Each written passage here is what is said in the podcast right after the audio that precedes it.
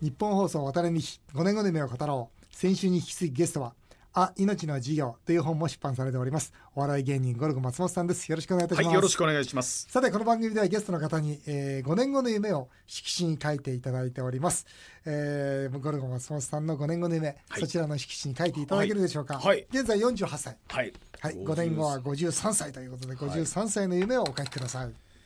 これはですね、5年後ちょうど、あのイベントがあるんです。お5年後のイベントなんだろうはい。はい行きましょう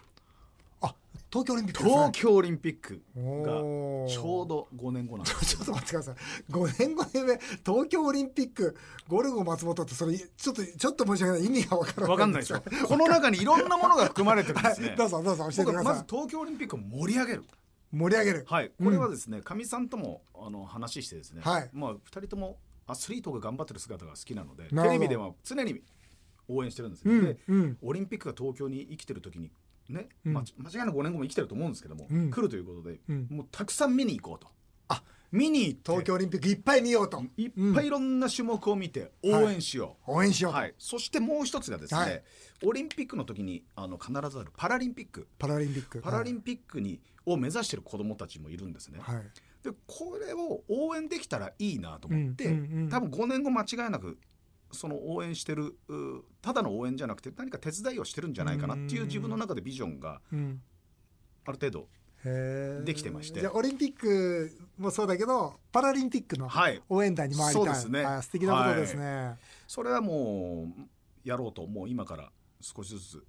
うんはい、いろんな情報を集得めらてれ集てめて、はい、やり始めてるところですそう。ですかいやいいですねオリンピック、はいそしてパラリンピックそうなんですよのみんサなサポーターになられるということで素敵ですねはい、パラリンピックをうん忘れがちかな、うん、まあ、放送もなかなか大掛かりにしないので、そうですねうん、その辺はもう少しせっかく東京でやるんで、うんはいそうですね、はい、ぜ芸ひ芸能人としていや一応ね名前は売れたんで、うんはい、そういうふうに利用していった方が、うんうん、いいのかなとは、うんはい、いいで自すね分を使っていきたいと思います。僕東京オリンピックって書いてあるからオリンピック出るのかと思いましたいや一応考えたんですよ。 あのなんかね種目で普通の種目には出れませんけど、なんかシニアでなんかねえのかなっていうその年代別のなん かでないかな。うん出なかったですねはい、ないんですよ。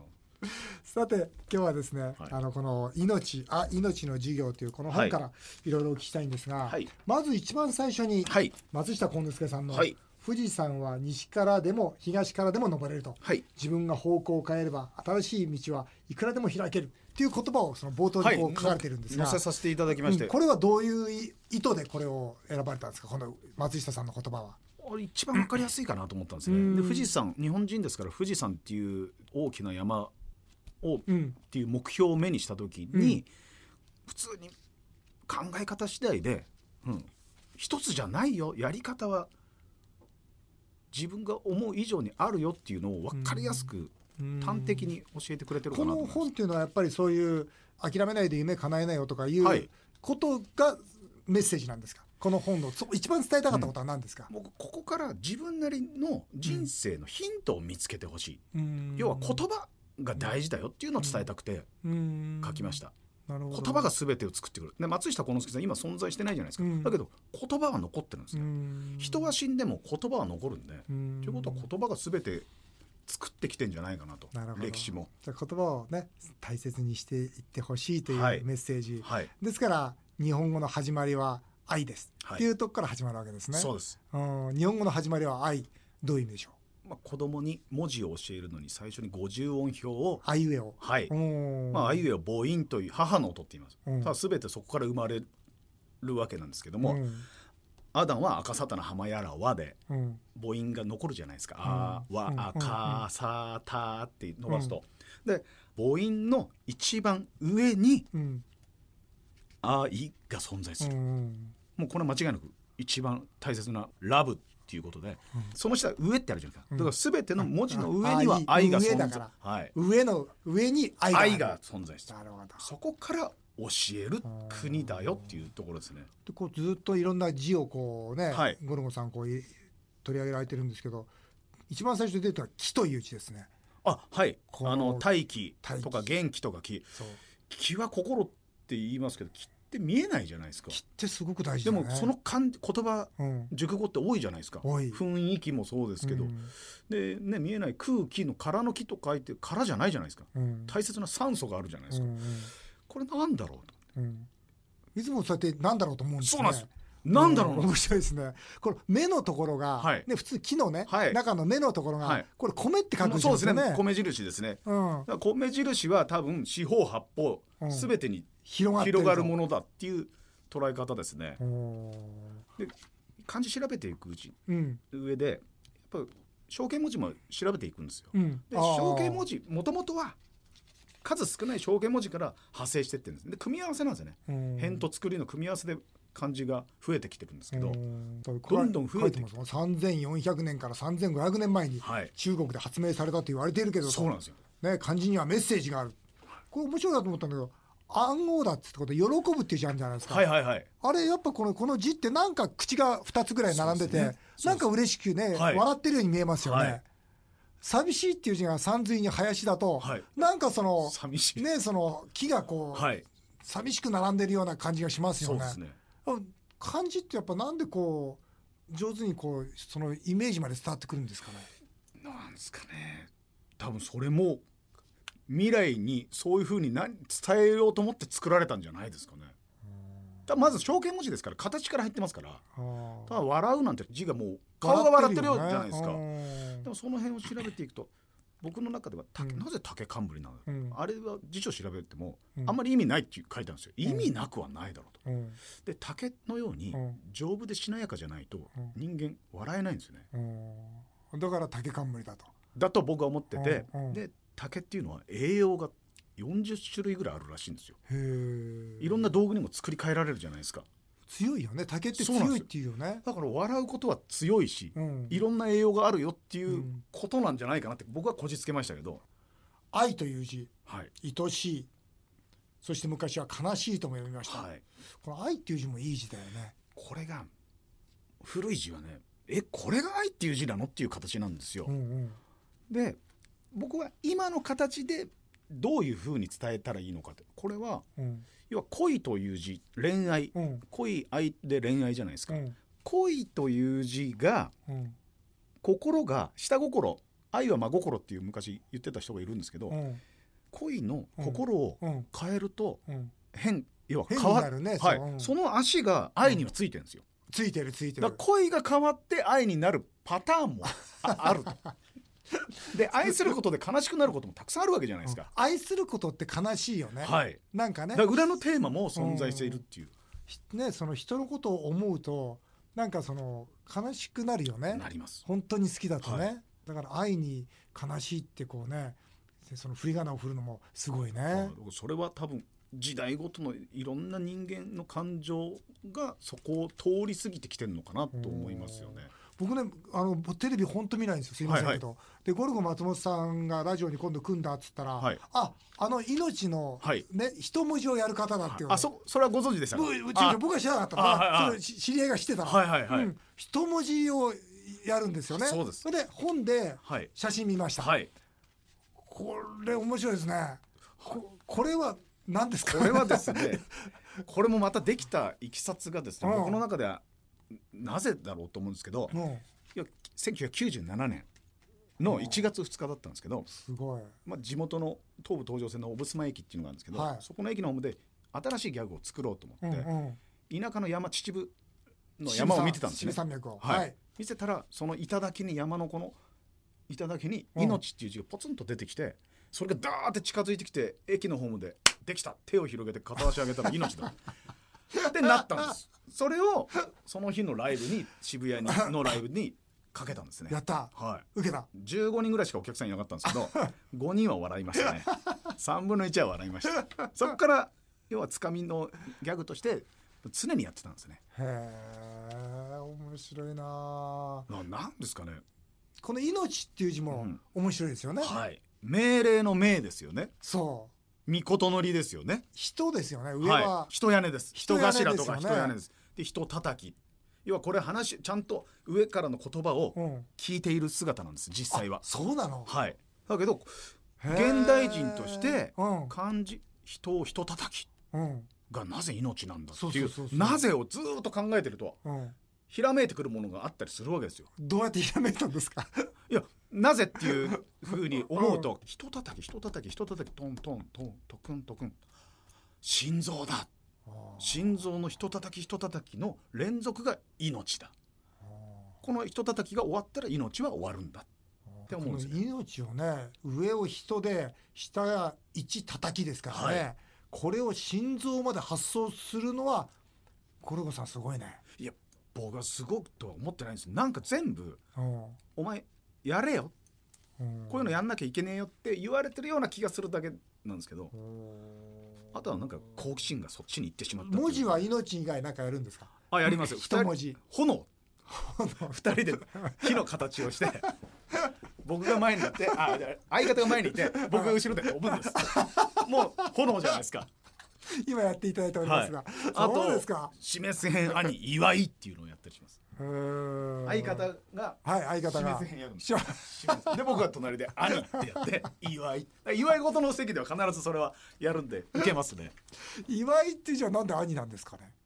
あこれはですねうん口編だと呪いっていう字になるんですよそうそうそう、はい呪いはまじないのことなんでうんまあ、えー要は兄っていうのはその一族とかもう村とかの長老みたいなもんなんですねなるほど一番上の人がそういう口は言葉なをるほど、うん呪文を唱えるの10ですから、うんまじないをすることによって、えーまあ、呪いっていう言葉だと人を呪うっていうのなんですけど、うんまあ、まじないっていうのは要は何かの邪気が来ないようにまじなうっていうことなんでしめさんっては神様に神様ね、ですそうだねで関係し神てる様の